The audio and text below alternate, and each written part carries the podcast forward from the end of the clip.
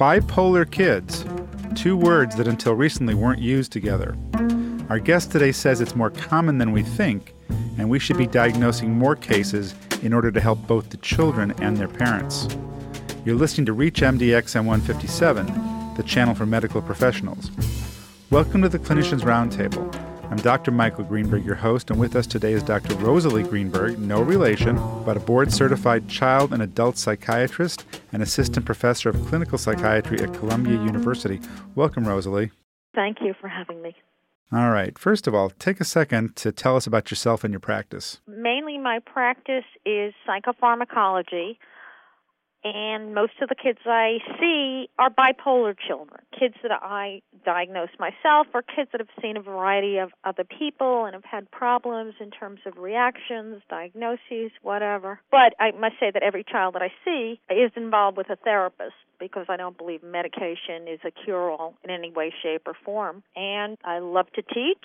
I teach to the general public as well as sometimes with my appointment at Columbia. And it's the more people that know about the problems kids have, the better off all of us will be. Absolutely. Now, let's mention before we get too far along, the name of your book is Bipolar Kids Helping Your Child Find Calm in the Mood Storm. Who's the target audience for this book? Physicians, parents, or both? It's really both.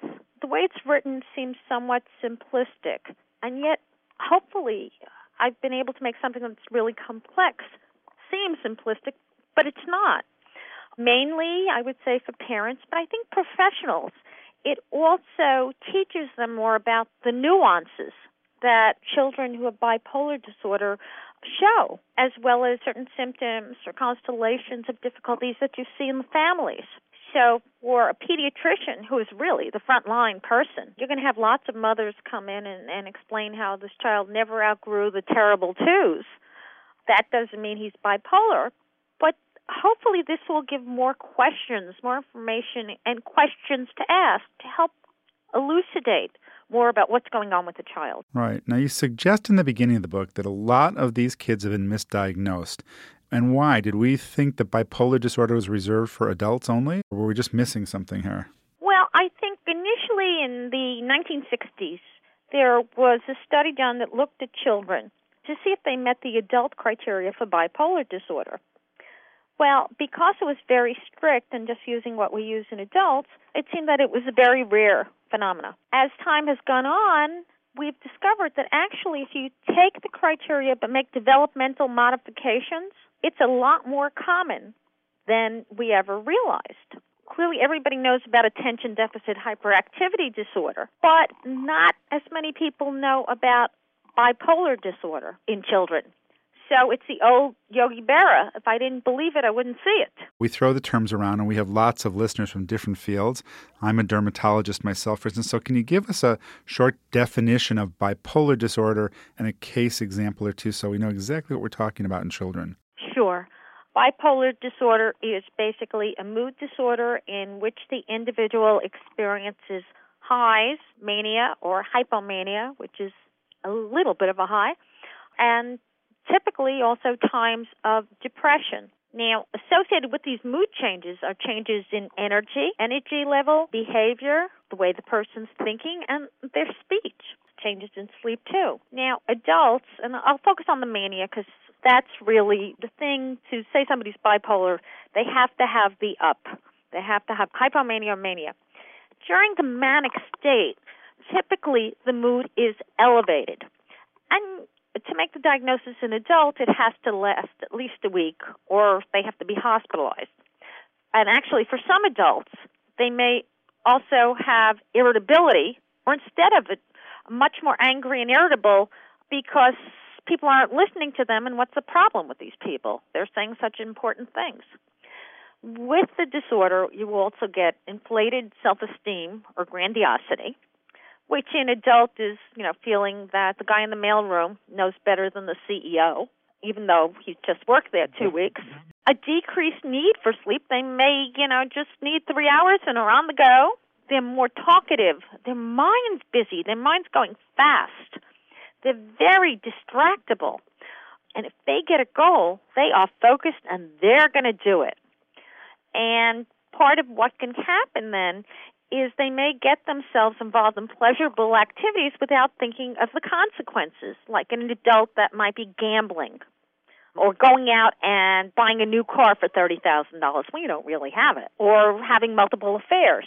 But again, each one of these behaviors per se, behaviors people have but the constellation and having enough of them makes a diagnosis. If you've just joined us, you're listening to ReachMD XM 157, the channel for medical professionals. I'm Dr. Michael Greenberg, your host, and my guest today is Dr. Rosalie Greenberg, no relationship, a psychiatrist, and we're discussing bipolar disorder in children and how it's so often misdiagnosed.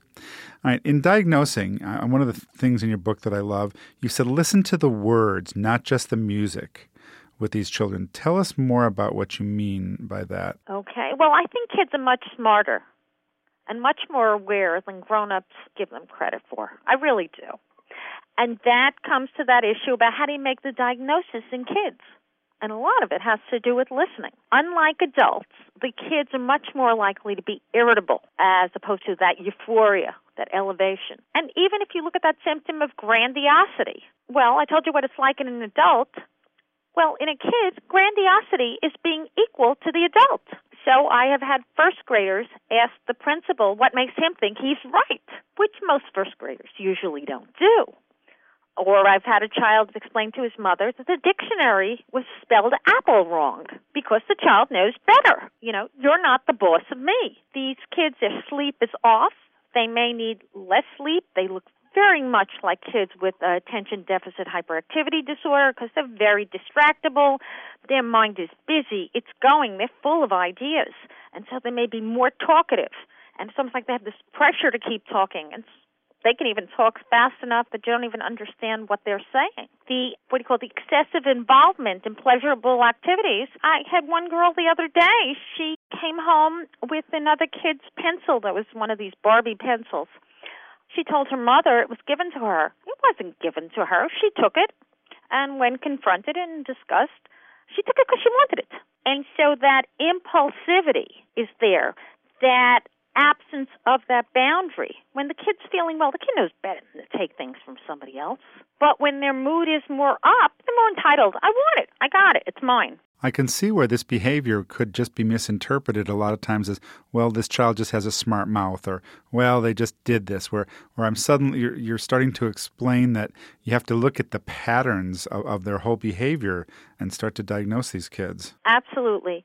Because any one of these symptoms, to me, is a fever. And we know that fever can be, you know, encephalitis, or maybe you hurt your finger and you got a little infection there. Right. Now, there was an article from Newsweek magazine, and, and, we had already spoken about it, where they talked about a terrible situation about a young boy, and they, they painted like the worst possible picture here. You say in one of your chapters, however, that bipolar kids shine, and we should look at the positive. Tell us about that. And you've also mentioned that bipolar disorder may be linked to some of history's genius figures. You know, it's like autism. When TV would initially show autism and still to some degree, they show the child who is mentally retarded is rocking, barely communicating, seriously handicapped. And clearly, we've got so many Asperger's syndrome kids and autistic spectrum that that really does them a major disservice because they need help. And I think with the article in Newsweek, it's sad, and that story is true for some kids. But not every bipolar child is that ill, that intractable. It's like blood pressure. You can have real high blood pressure, and it's just a medical emergency, or you can have some blood pressure where, okay, lose some weight, you know, cut out the salt in your diet, blah, blah, blah, and you're fine. I'm not saying that bipolar can be cured by the right diet or anything so simplistic. But I am saying that it is on a continuum. So that you can have a child that goes around the house, gets mad, picks up a knife, or tries to sit on their younger sibling or choke them. But you can also have a child that is just angry and irritable and cursing you, and nothing is right. They're upset about everything, and they're bossy, and they make living with them a nightmare. And what complicates this is very typically, in my practice, but not always, that the bipolar child is fine at school, an angel. The teachers, you know, parents have their teachers conference, and the teacher said, "I'll tell you, he is so sweet. I wish everybody was like him." And then at home, the kids a horror. Now, when these kids' moods are fine, and that's what I talk about in that chapter in the book, they're some of the most sweetest, most creative, terrific kids. I mean, I had one show me a movie today that he had made. It's wonderful. The Transformers. I love it. And in history, well, Winston Churchill was bipolar. We suspect Isaac Newton was, as well as Beethoven and Abraham Lincoln. Now, what happens is with these other people, look for every diagnosis. You know, everybody now, the great ones in history had ADHD, the great ones had this, they had that. And so it's speculation. But the truth is, even Winston Churchill, if you go look at his early history, in his eight year old report card, which I found online in the Churchill archives, he actually finished 13 out of 13th in the class. Okay, he did the poorest. His composition was feeble, and a bunch of comments like that. And this is the guy who went on to win the Nobel Prize for Literature. Didn't Albert Einstein have trouble in math in fourth grade or something? He was a clerk or whatever, and he couldn't pass the test or get promoted, which is absurd because this is a man who came up with the major theories that govern our world. So the kids I see, they have spunk, they have spirit.